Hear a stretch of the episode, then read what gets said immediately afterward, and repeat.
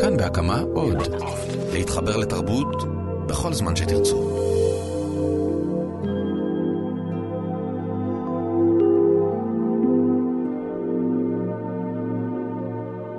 בבוקר החמישה ביוני 1967, בשעה 7:52, המריאה רביעיית מטוסי אורגון מבסיס חיל האוויר חצור אל שדה התעופה פאיד שבמצרים.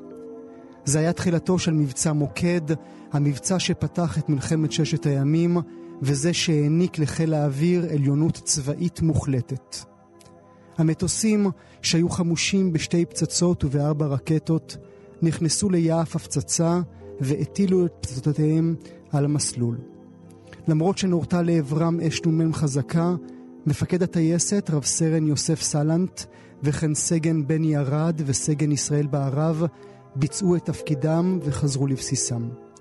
רק מטוס של טייס אחד, סרן מרדכי פינטו, נפגע, התרסק על המסלול ועלה באש.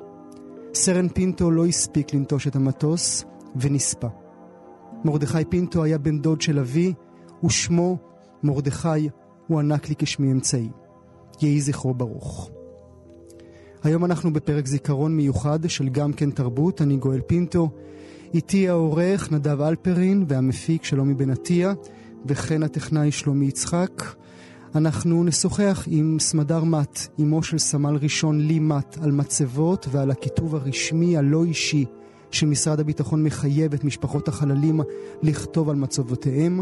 אנחנו נשוחח עם ינון בן שירה, ממובילי פרויקט רסיסים, עם פרופסור אבנר בן עמוס, היסטוריון של החינוך מאוניברסיטת תל אביב, נדבר על הדרך בה מדינות אחרות מציינות את השכול במלחמות שלהם, ועם מתי פרידמן, שספרו דלעת, מוצב אחד בלבנון, מככב ברשימות רבי המכר. אבל נתחיל עם פרופסור אבנר בן עמוס, כי ימי זיכרון לחללי מלחמות הם לא נחלת החברה הישראלית לבדה, למעשה יום הזיכרון הישראלי ירש מאפיינים רבים מימי זיכרון אחרים, למשל זה הבריטי, שבו פרח דם המכבים הוא הגרסה שלנו לפרק האדום שלהם. שלום לפרופסור בן עמוס. שלום, צהריים טובים. אז עד כמה אנחנו בישראל מציינים את האבל הלאומי שלנו שונה במדינ... ממדינות אחרות? אולי אני אתחיל דווקא באופן כללי מהדומה, בכך אה, שזה לנו אולי דבר אה, מובן מאליו, בכלל עצם העובדה שמציינים באופן אה, פומבי, כלומר על ידי המדינה, את מותו של חייל, דואגים להנציח אותו, לטפח את זכרו, זאת תופעה מודרנית שהתחילה בעצם במאה ה-20, בעיקר אחרי מלחמת העולם הראשונה.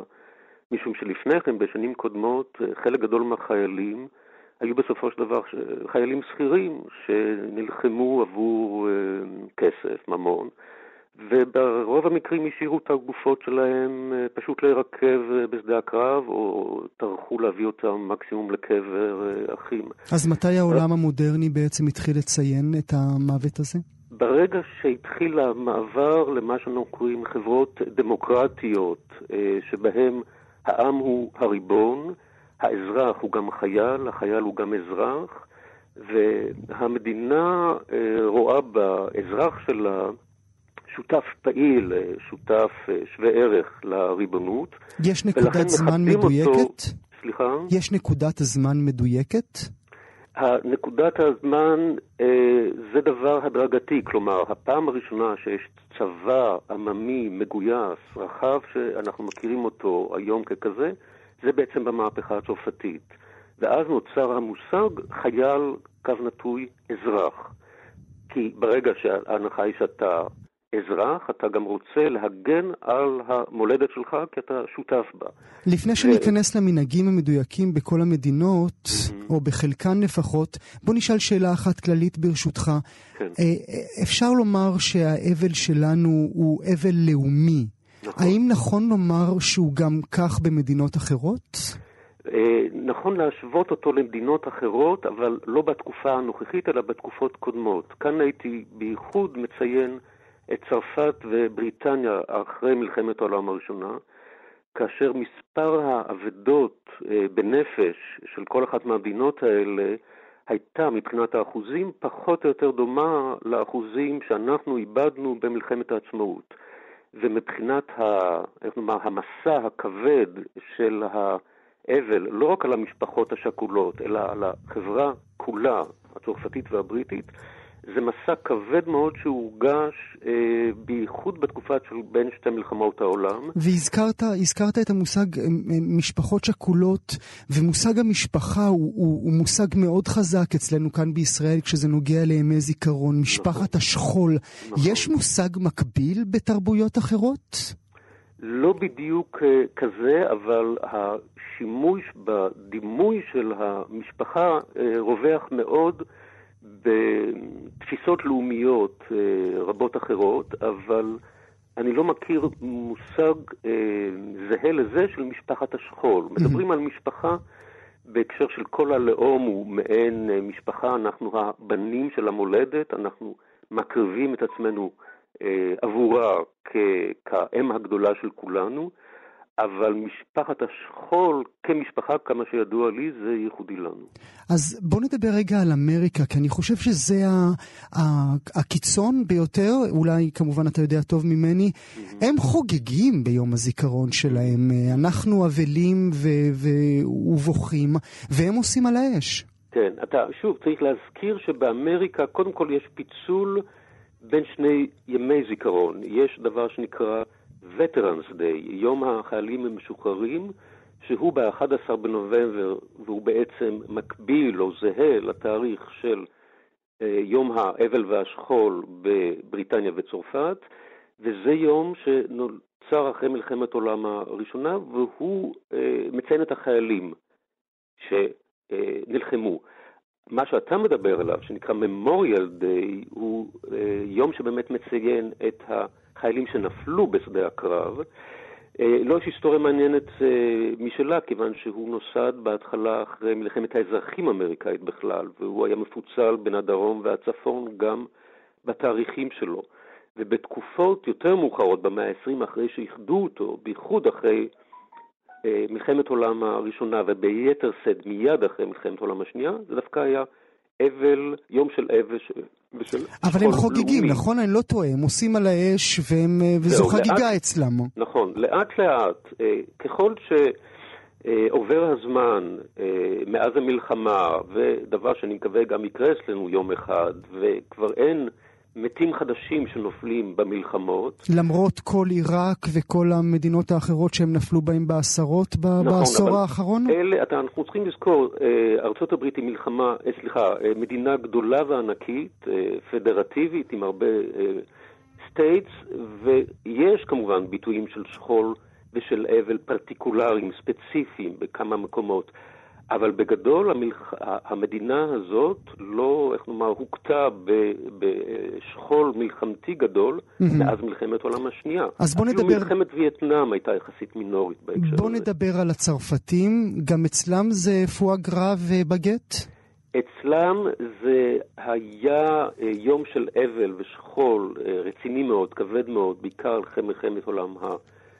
ראשונה, וגם בעשורים הראשונים, עשור, שניים, אחרי מלחמת העולם השנייה, היכן שהם ספגו אבדות, אבל הרבה פחות. מאז, אה, היום הזה הוא יום זיכרון כללי מאוד, וגם אנשים אה, עושים, יש טקסים רשמיים, אבל אי אפשר לומר שזה אבל ושכול שמקיף את כל החברה ונוגע בכלל האזרחים. כמו שאצלנו. וגם שוב, אפשר, אפשר, לומר, אפשר לומר שגם אצלם התעוררה איזושהי מהומה כשהוחלט לאחד את כל ימי הזיכרון יחד, כי היה להם כמה ימי זיכרון. נכון, האחד נכון. למלחמה הגדולה, אחר כך למלחמות האחרות.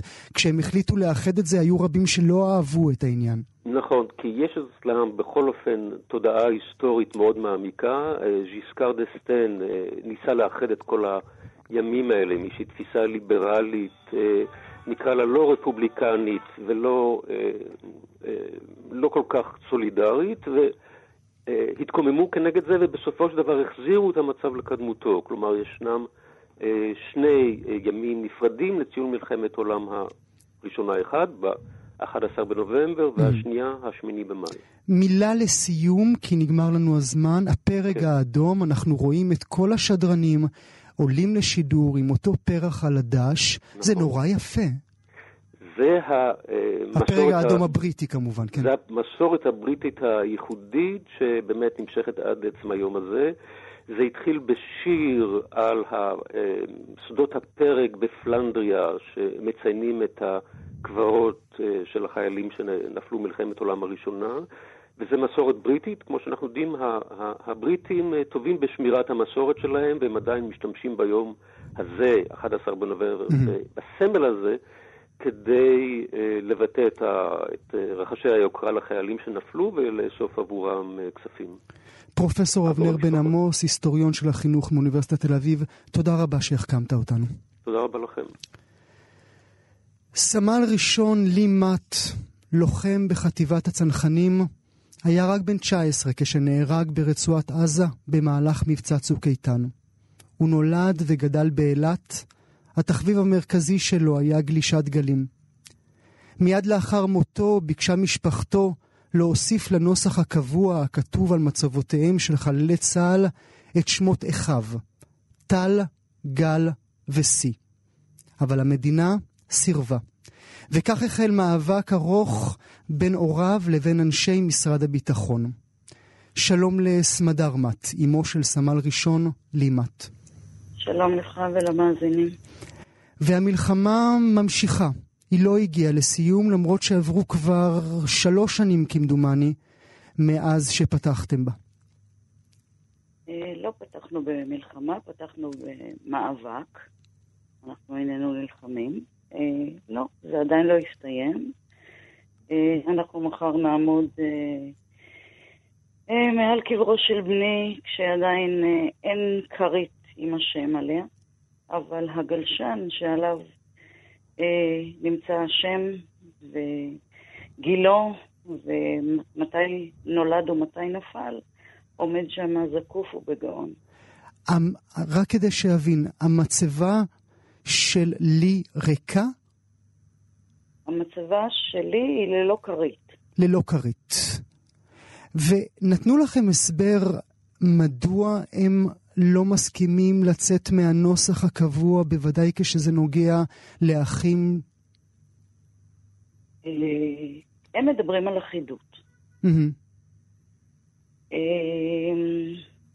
הילד שלי, ברגע שאנחנו נשנה את הכרית, מי שיחלוף לידה לא יראה שום הבדל. לא יראה שום הבדל. לא בגודל ולא בצורה.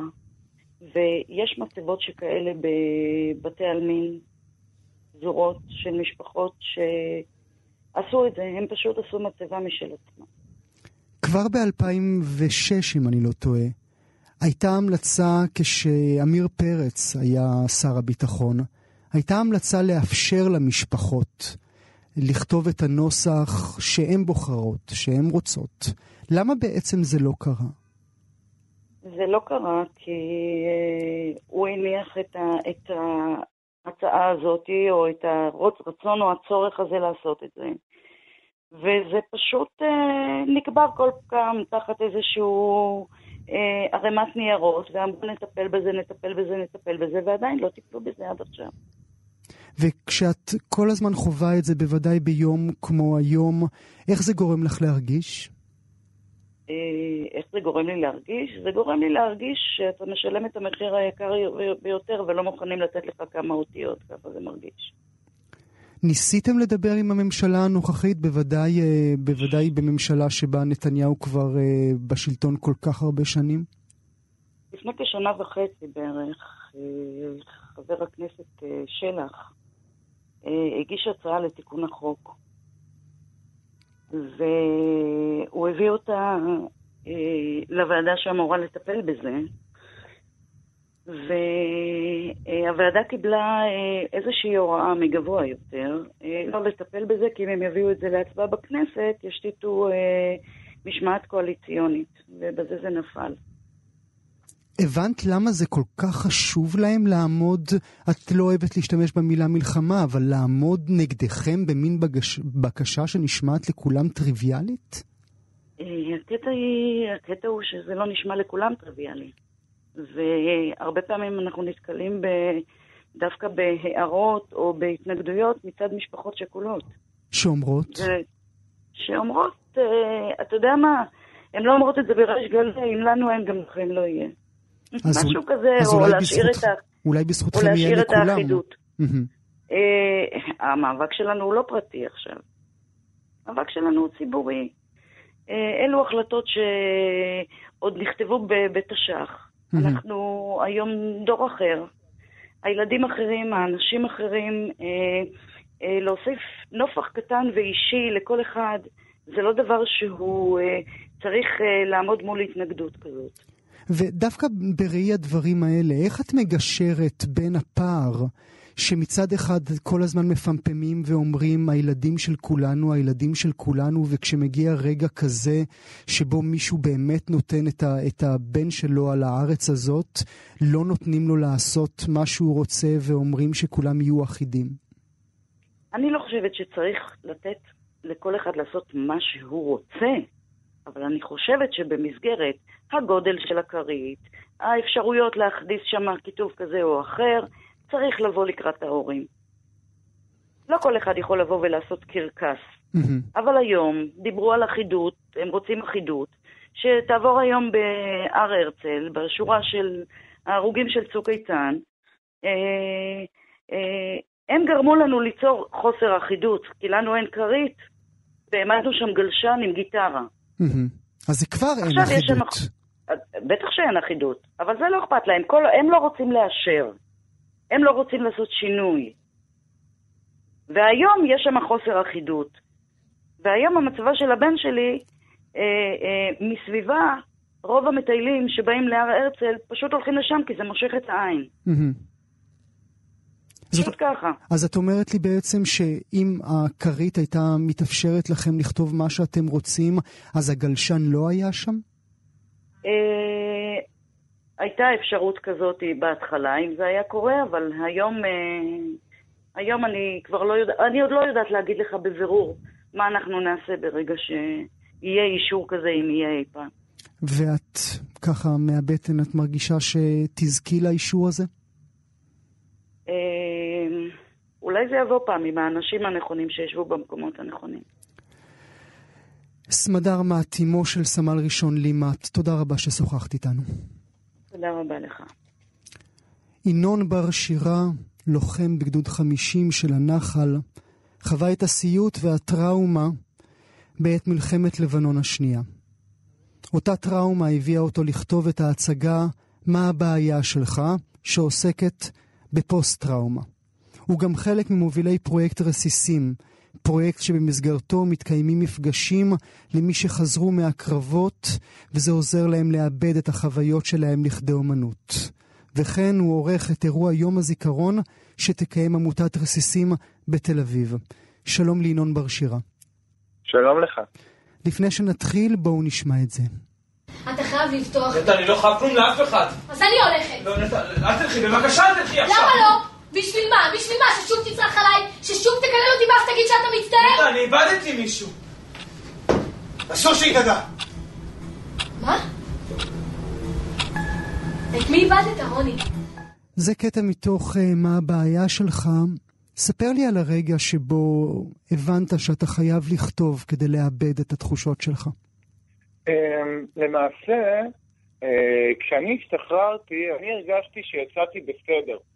אה, יש איזה מין תחושה כזאת שבמיוחד לעומת מה שחוו אנשים לצידי, אני, אני חזק, אני בסדר, אני uh, התמודדתי, יצאתי מהמלחמה, עשיתי מכל מה שחוויתי ואני עובר הלאה. Uh, חודש אחרי התחילו לי חלומות, הם חזרו מאז ועד היום בגדול בצורה די רציפה, יש טעות, אני צריך לחזור לקרב ויש מלחמה. זה היה החלום? כן. זה, זה, זה, זה תמיד החלום. אה, תמיד אה, יש איזושהי טעות ותמיד אה, צריך לחזור לקרב ותמיד אותם פצמ"רים ו, וזה, וזה בצורות יחסית דומות חוזר על עצמו בכל פעם ופעם. ואז? ואז אה, התחלתי לכתוב על זה. רציתי קודם כל לכתוב על הדברים, והתחלתי לחקור, לשאול. אה, מאוד הטריד אותי העובדה שחברים שלי שהיו איתי במלחמה, אה, אנחנו מדברים על הכל, אבל על המלחמה אנחנו לא מדברים בכלל. Mm-hmm. זאת אומרת, זה איזושהי מין נקודה שחורה כזאת, שאף אחד לא רוצה להזכיר. ואתה איש כותב? כתבת לפני, או שזה היה הניסיון הראשון שלך? אני, אני איש כותב, אני כתבתי, אני כותב, זאת אומרת, זאת הדרך שבה אני כל החיים אה, מביע את עצמי באמצעות uh, כתיבה, כתיבה לתיאטרון, uh, מוסיקה, uh, זה, זה משהו ש, שמגיל מאוד צעיר הרגשתי שהוא בוער בי, וככה, גם, גם תוך כדי המלחמה שהרבטתי את התחושות שלי בזמן מערבים, כל מה שיכולתי. ועוד, אה, ועוד לפני שנמשיך, מעניין אותי אה, לשמוע מהחוויה שלך, מה הייתה התגובה הסביבתית? זה היה בסגנון, נו עזוב, תמשיך הלאה, או מין חצי זלזול, או אולי חוסר הבנה?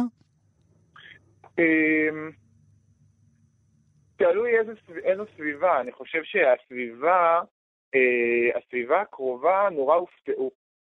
נורא הופתעו כי בכלל לא ידעו שחוויתי משהו. זאת אומרת, אתה יוצא מהמלחמה, אתה אומר הכל היה בסדר, אה, וזה היה מצחיק שלמעשה אה, קרובי משפחה שלי, זאת אומרת, אימא שלי אפילו, אה, הכירה את הדברים שחוויתי בפעם הראשונה שהיא ראתה דברים על הבמה. כי זה הרבה יותר קל באיזשהו מקום לבטא, לבטא את התחושות שלך בצורה, בצורה הזאת, לי לפחות. אה, במיוחד בתוך איזושהי סביבה שזה לא, לאו דווקא, לאו דווקא הדבר הלגיטימי לפתוח, לאו דווקא הדבר הפשוט לפתוח. אה, יש לי קרובי משפחה שהם הלומי קרב, שני קרובי משפחה שהם הלומי קרב, וזה השפיע עליהם בצורה מאוד קשה כל החיים. הם, הם לא אותם אנשים מאז אותם קרבות. וכשאתה אה, פוגש, פוגש אה, לוחמים... אחרים, רבים, דרך פרויקט רסיסים, אתה, אתה, אתה מבין עד כמה בעצם כולם, כולנו, הם חלק מאותה משפחת פוסט-טראומה קולקטיבית? מדויק מאוד. בעצם המפגש הזה עם פרויקט רסיסים אה, הבהיר לי אה, כמה, כמה אתה לא יכול לחיות אה, בחברה שלנו. אתה לא יכול לחיות במציאות של קרבות בלי שיש איזושהי צלקת שנחרטה בך עמוק. ובעיניי הגדולה של פרויקט רסיסים זה היכולת אה, באמת, באמת, באמת להביט, להביט לפצע הזה ולנסות באיזושהי צורה אה, להתמודד איתו. אה, אי אפשר למחוק את הפצע, זו התחושה הכי מרכזית שיש. אי אפשר אה, לעשות הוקוס פוקוס ועכשיו כולנו נחיה אי שם בארץ אה, שאין בה מלחמות וש, וכל הטראומות ש, או, או החוויות שחווינו יימחקו. אבל uh, אני חושב שהיכולת של פרויקט רסיסים לקחת את, uh, את, אותם, את אותם אנשים ולתת להם במה, להגיד, אתה לא צריך להיות uh, בהגדרה פגוע נפש כדי לפתוח את הסיפור שלך. Uh, יש, יש לדבר הזה גם איזושהי חשיבות קהילתית, להיות קהילה מדברת, קהילה משוחחת. שמתמודדת עם, עם החוויות האלו ביחד. אבל איך הופכים את זה מפגישה אה, באיזה מרתף אה, שבו אנשים אה, מתוודים ושופכים, אה, לבין משהו בעל ערך אומנותי? תראה, באופן כללי אה, זה, בעיקר, זה בעיקר, זה תלוי אה, באנשים ובמה שהם אה, רוצים. מצד אחד, יש אנשים שהם צוות איסוף סיפורים, שאוספים את הסיפורים כסיפור. זאת אומרת, יש לסיפור גם את הכוח של עצמו והחשיבות של התיעוד בעיניי היא עצומה. ויש אנשים שעצם השיתוף כבר עשה משהו. ויש בן אדם שהגיע לא מזמן לעמותה, והדרך שלו להביע את הדברים היה לו הרבה יותר בצורה חזותית. ובעקבות אותו שיח עם... עם אה, שלומי וירון וכל האנשים הטובים אה, בפרויקט רסיסים. אז הוא עובד על תערוכה, ש, שבאמת uh, תהיה מורכבת מתוך החוויות שלו. Uh, אני מאמין בסופו של דבר שמאחר ואנחנו אנשים שונים, אנחנו uh, מביעים uh, את הכאב שלנו בצורה שונה. ואנחנו צריכים פשוט להיות קשובים לזה ולתת לזה מקום, זה לאו דווקא אה, בצורה מילולית אה, פשוטה, וזה לאו דווקא אה, באיזשהו אה, שיח אה, פשטני, אלא כל אחד בדרך שהנפש ומילה- שלו באה... ומילה לסיום, זה הביא לך, מביא לך מזור קצת? כל, כל יום מחדש. אני חושב שעצם זה שאני רץ עם, ההצגה כבר כחמש שנים בכל רחבי הארץ, אה, פוגש הלומי קרב, פוגש אנשים, מדבר את הסיפור שלי במקום אה, לשמור אותו לעצמי מול 200 איש כל פעם, אה, ו, אה, מדבר עם אה, אנשים אחרים בפרויקט רסיסים, זה נותן כוח אדיר. אה, ברור. ינון בר שירה, במאי ההצגה מה הבעיה שלך וממובילי פרויקט רסיסים, תודה רבה שהיית איתנו. תודה לכם. במלחמת יום הכיפורים, כשהסופר דוקטור רוביק רוזנטל היה בן 23, נפל אחיו, גדעון רוזנטל, לוחם שריון במילואים, בקרבות הבלימה ברמת הגולן. הוא היה סטודנט בחוג לתיאטרון באוניברסיטת תל אביב, הוא היה פעיל פוליטי, ולאחר מותו יצא לאור ספר שריכז את תרגומיו לשיריהם של פרוור, ברכט, ליאונרד כהן ואחרים, כמובן לצד שירים פרעטו. שלום לדוקטור רוביק רוזנטל. שלום, אני רק רוצה לתקן תיקון קל, אני הייתי בן 28, גידי, אחי, היה בן 23. אחי הצעיר. מה אתה זוכר? מה אני זוכר? אה, אנחנו, הוא אחי צעיר ממני בארבע וחצי שנים, וכל חיינו גרנו באותו חדר קטן, בדירה קטנה, דירת מרתף בתל אביב, כך שאת הבית חלקנו אה, יחד, יחד הלכנו עם הדוד לגן החיות, כי לא היה לנו אבא. אה, מדי יום שבת, אה, ויחד אכלנו אה, את ארוחות הערב שהיא מי שיצאה לעבודה בתור אלמנה הייתה צריכה להכין. אה, וגם עשינו את אותו מסלול, אה, באותם בתי ספר, בתנועת הנוער, ויחד עם זה צריך להודות שהמרחק של השנים ועוד אולי סיבות נוספות הביאו לכך שלא היינו מאוד קרובים. כלומר, לא, היינו בני אותו דור, אבל לא ממש חברים, אה, ואחת ההחמצות הכי גדולות שאני חש היא שברור לי שבזכות העולם המשותף שלנו והקשר המשפחתי, אה, כשהיינו בוגרים, אה, ועוד תוך כמה שנים היינו גם הופכים לחברים עם הרבה דברים לדבר עליהם, אז- וגם זה לא קרה. אז בוא נדבר מעט על הכל כך הרבה משותף ביניכם. הוא הפך ל... ל... לעוסק בשפה בגללך? אתה הפכת לעוסק בשפה בגללו?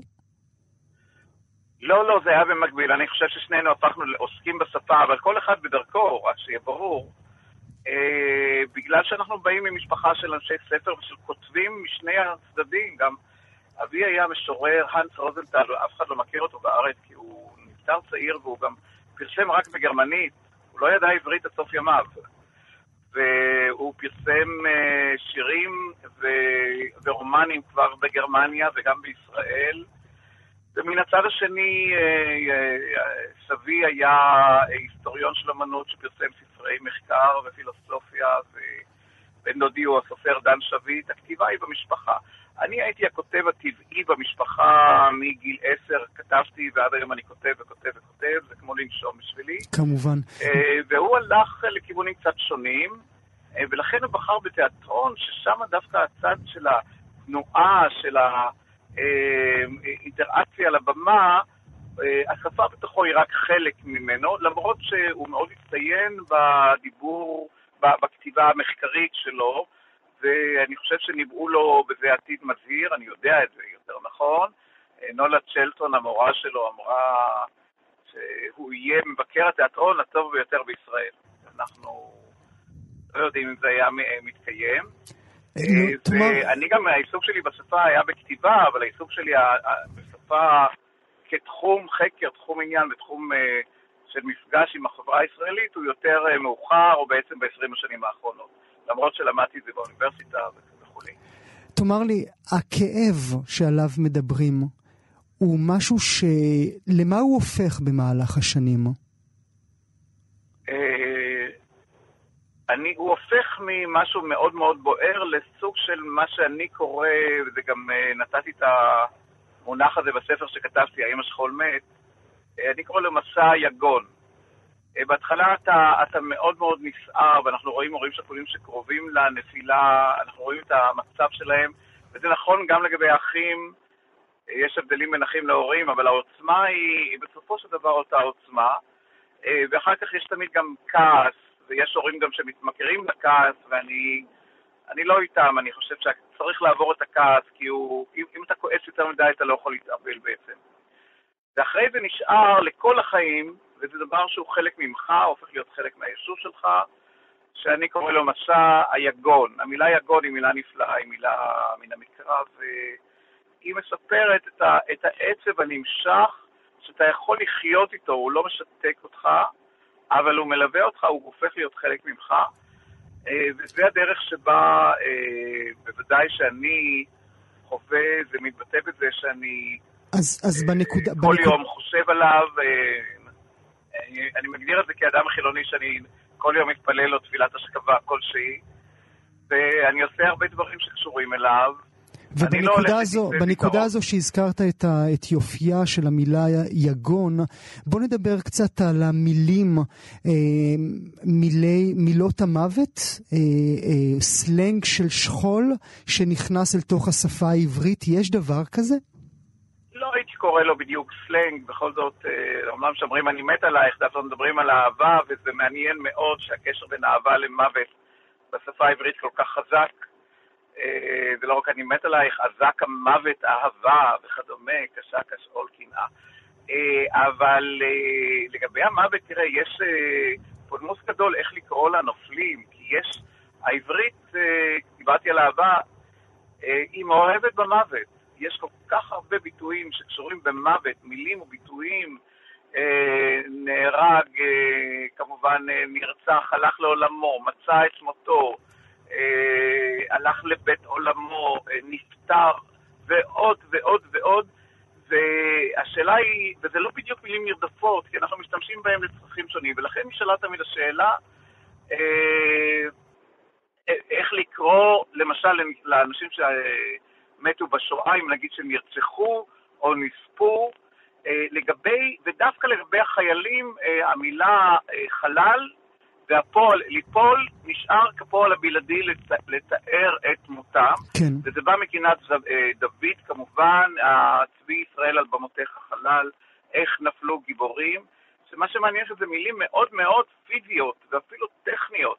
חלל זה מי שגופו אה, מתרוקן והוא נהיה חלול, ואז הוא נופל, כי, אה, כי אתה קודם כל נופל, עד היום אדם שנורא הוא נופל, ואז נפלו מהחרבות והרמחים. אבל דווקא המילים האלה, הפשוטות, הפיזיות, וזה מאוד אופייני למה שקורה לנו עם השפה, דווקא הן הופכות למילים הקדושות ומתייחדות לנופלים. כי מה, כי, מה אה, כי בסיכומו של דבר, בסופו של דבר, כשאנחנו עומדים מול הדבר האמיתי ולא מול הרומנטיזציה של למות עלייך או למות עליך, כשזה מגיע למוות באמת אנחנו נשארים עם הדבר האמיתי, עם האסנס? אני לא בטוח. אני חושב שאנחנו כבר, רוב האנשים, כשאנחנו משתמשים בנפל ובחלל, אנחנו uh, מאוד רחוקים מהמשמעות הפיזית, כי הם uh, עברו תהליך של קידוש. Mm-hmm. זה אומר, בניגוד למילים שקדושות uh, שהפכו לחילוניות, יש הרבה דוגמאות לזה, או ליומיומיות, פה קרה ההפך. מילים שהן מתארות משהו מאוד פיזי, הפכו למשהו קדוש, ואנחנו כבר לא נותנים עליהם דין וחשבון. זה כן מבטא, וזה מבטא דבר אחר בעיניי, זה מבטא את זה שהחייל הנופל הפך להיות הסמל המרכזי של מימוש החזון הציוני במדינת ישראל. זאת אומרת, החייל הוא בלב ההסכמה והחלום, ואפילו הרומנטיקה אה, של הציונות הארץ-ישראלית המדינתית, ובתוך זה החייל הנופל הוא לב האתוס, הוא, ה, הוא זה שאנחנו עליו, אה, סביבו מרכזים את כל הרגשות הלאומיים ואת כל ה... אה, אתה, אתה, אתה, חוזר. אתה חוזר ואומר החייל, ואני תוהה אם, אם הביטויים האלה דווקא לא מוציאים ממנו את האנושיות שלו, משאירים אותו כגוף ריק וכבעצם נקודה בתוך ההיסטוריה המלחתית, המלחמתית של לאום. אין לי אלא להזדהות עם מה שאמרת עכשיו, ואני גם כתבתי את זה במילים דומות בהרבה ספרים ומאמרים. אה, תראה, נלך לצד האישי. אה, אני חושב שחייל זה מקצוע, הוא מקצוע אה, לא נלבב במיוחד, אנשים שלומדים להרוג, ומאוד מציק לי וקשה לי עם זה שהחברה הישראלית בחרה בחייל כסמל שלה. יש לזה כמובן סיבות, אני לא מבקר את זה. אבל גידי, אחי, לא היה, חי... היה חייל, הוא היה שריונר, הוא מת uh, בקרב. אבל הוא לא היה חייל בזהות שלו, הוא היה אנטי חייל, הוא גם כותב שירים, פרסמתי שירים שלו, שבהם הוא מדבר איזה מין חייל אני, אני לא שווה שום דבר, אני בכל מקום אני נופל, כולם צוחקים עליי, איזה מין חייל אני, אני בכלל לא מרגיש בזה, אה, שאני חייל. והחברה שלו, אחרי שהוא מת, אמרה, זה פשע נורא לשים את גידי בתוך טנק. שני דברים כל כך שונים אחד מהשני. וה, ולכן, אה, ולכן בשבילי הזהות של גידי היא לא החייל שנפל, היא לא הייתה אפילו לרגע אחד, היא, היא דברים אחרים לגמרי. אני, אה, אני לא מתווכח עם האתוס ועם זה שהרבה אנשים, אה, גם, גם במקרה של גידי, הוא היה מזוהה עם התיאטרון, עם כתיבה, עם שירים שהוא כתב. אה, והחברים שלו הכירו אותו כאדם מלא כרימון מחשבות ורגשות, ולצמצם את זה, כמו שאמרת, לחייל, זה דבר שלי הוא מאוד מאוד קשה, הוא מאוד מאוד זר. אז הנה, אז עכשיו אנחנו... זו אחת הסיבות לזה שאני לא הולך לבית הקברות אה, לפקוד את קברו, כי אני, אה, כי מה שהוא עשה באמת נמצא אצלי בבית ואצלי בנפשי ואצל החברים שלו. דוקטור רוביק רוזנטל, סופר ובשבילנו גם אח של גידי רוזנטל, תודה רבה שהיית איתנו. תודה, תודה גואל על השיחה הזאת. שלום. באותו רגע שמע רשרוש בצד הטנק וראה תחתיו משהו שנע בזריזות על פני הקרקע. וזה היה אמיתי, זה לא היה פרי דמיונו. וליבו גם נעצר וגם התחיל לפמפם בחוזקה ממש באותו הרגע. זו הייתה רק שקית ניילון. כך בתיאור לקוני, אותנטי, דרך זרקור אחד שמכוון למוצב אחד בודד בלבנון, מוצב דלעת, עוברת תחושת המלחמה כולה. ואיתנו מתי פרידמן, מחבר הספר דלעת, מוצב אחד בלבנון. אה, ספר שנמצא בשבועות האחרונים ברשימות רבי המכר, זוכה למחמאות רבות. אה, ספר שהוא שילוב בין אה, דוקומנטרי, חוויות אישיות של הסופר, לבין חוויות אחרות של לוחמים שהיו באותו מוצב דלעת בלבנון. שלום מתי, תודה שאתה איתנו. שלום גואל. אה, יום עצוב, ובכל זאת ספר כמו שלך יכול אולי להעניק פרספקטיבה עבור הקורא. אני מקווה שכן. אני חושב שהתקופה שאני כותב עליה, התקופה של רצועת הביטחון בלבנון, אה, תקופה מאוד משמעותית עבור אלפי אה, ישראלים שעברו במוצבים ובמערבים ובשיחים של דרום לבנון, וגם עבור המשפחות שלהם וכל מי שהיה בעצם אה, באותה תקופה, ואני חושב שאם קוראים את הסיפורים האישיים של החיילים ששירתו שם, גם לומדים משהו על תקופה שהיא חשובה, וגם לומדים משהו על האנשים הצעירים שהולכים להגן על המקום הזה, ולפעמים לא חוזרים. מדף הספרים הישראלי אינו מלא בספרי מלחמה, אה, וגם אם כן, אלה הקיימים הם פחות מהמקום האישי. ואתה בחרת בכוונת מכוון אה, לתת אה, דברים מאוד אישיים בספר שלך. נכון, אני חושב שרוב הספרים שנכתבים בעברית על מלחמות ישראל נכתבים על ידי אה, מפקדים. בדרך כלל באים עם ראייה יותר אסטרטגית, ראייה יותר מגבוה, ואני כותב את הספר שלי מתוך עמדת שמירה, במוצב, אה, בתוך מחלקה. אה, אני הגעתי לדרגה, הדרגה הגבוהה ביותר שהשגתי בצבא זה הדרגת סמ"ר, אמ, אז אני לא כותב מנקודת המבט של, של מישהו שיושב במפקדה ומקבל החלטות, אלא מנקודת המבט של חייל שמושפע מהחלטות שהוא לא תמיד מבין. אני חושב שנקודת המבט הזאת אה, מאפשרת יותר... אמ, אולי הצצה לנפש החייל, לעוצמה של החוויה עצמה, למיידיות של, ה, של, של לחימה או של שהייה בשטח אויב, של פחד. הדברים האלה לפעמים הולכים לאיבוד אם מדברים מגבוה על תזוזה של כוחות. ואני חושב, אני חושב שזה מה שתפס אותי כל כך בדלת בספר שלך, כי אתה קורא ספר ואתה בעצם נמצא בתוך מוחו של בחור צעיר בן 20, שבסך הכל חולם על נטלי עטיה. כן, אני מתאר אירוע אחד בספר ש... שבו נטלי עטיה משחקת תפקיד מרכזי, לא כי היא הייתה במוצב דלת, אלא כי היא הייתה אמורה להופיע בפרק. באיזה סדרה ישראלית, כן. בדיוק, ואנחנו מחכים לפרק הזה, ובאותו ערב אנחנו נשלחים החוצה, ואנחנו עולים על מטען מחוץ למוצב ונתקעים בעצם, ולא לא, לא מספיקים לחזור לראות את, את, את נטלי. כן, אני חושב שבדרך כלל כשמתארים מלחמות, אז מדברים עליהם אם אין מהלכים אסטרטגיים, וניצחון והפסד ושוכחים שבתוך הדבר הזה יש אנשים מאוד מאוד צעירים שלא מבינים את התמונה הגדולה, ושעסוקים בכלל בדברים אחרים.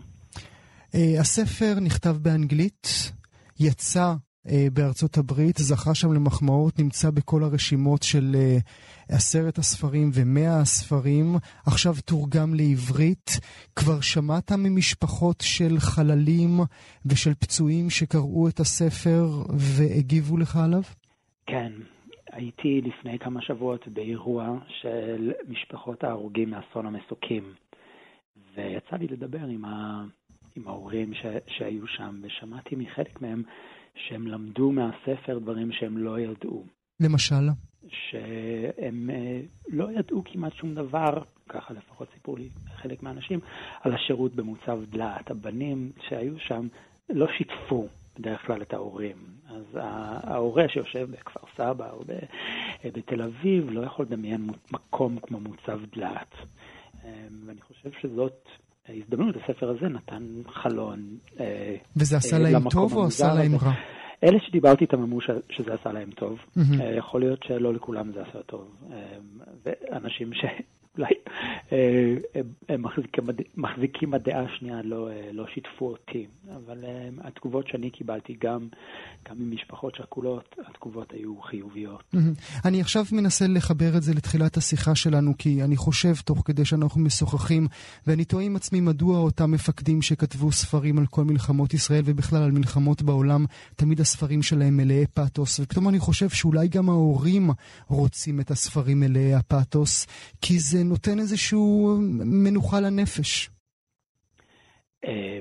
אתה אומר שזה, ש, שהגישה בספר שלי אחרת. בגלל שהיא אישית יותר, בגלל שהצעירים שה, מרגישים כמו צעירים אצלך, ולא כמו, אתה יודע, לא כמו חיילי מלחמה.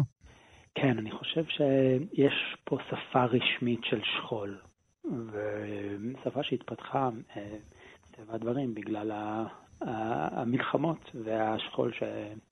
שמקיף אותנו פה, ואני חושב שהשפה הזאת הרבה פעמים אה, עושה אה, אי צדק עם, ה, עם הלוחמים עצמם. Mm-hmm.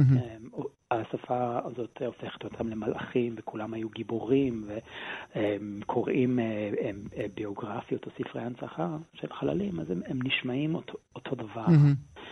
יש דמות של, של חייל שנופל במלחמה, וזה תמיד פחות או יותר אותה דמות. לוקחים מהחיילים האלה את כל מה שייחד אותם.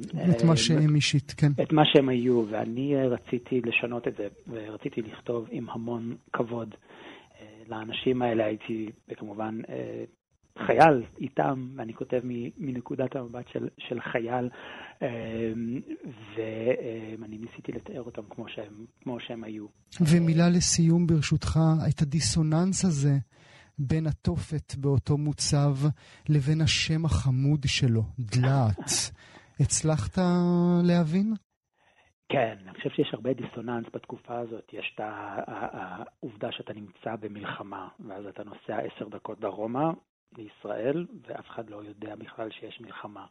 דיסוננס אחר זה הדיסוננס ש, שאתה מזכיר, שאנחנו חיים שם במציאות שהיא קשה ומפחידה, ו, ודלעת, מוצב דלעת זה מקום מפחיד, שקי חול, מקלעים, גדרות תיל, ויש לו שם של ירק חמוד. Mm-hmm. למכשיר ראיית הלילה של טנקים קוראים ארטישוק. Mm-hmm. גם שם, שם חמוד. היה לנו מכשיר שהתריע על נפילת מרגמות. למכשיר הזה קראנו נורית.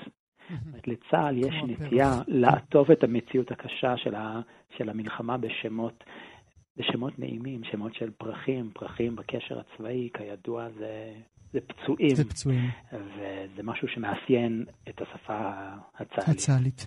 מעניין. מתי פרידמן, מחבר הספר דלת, מוצב אחד בלבנון, המלצה שלנו, תודה רבה ששוחחת איתנו. המון תודה, גואל.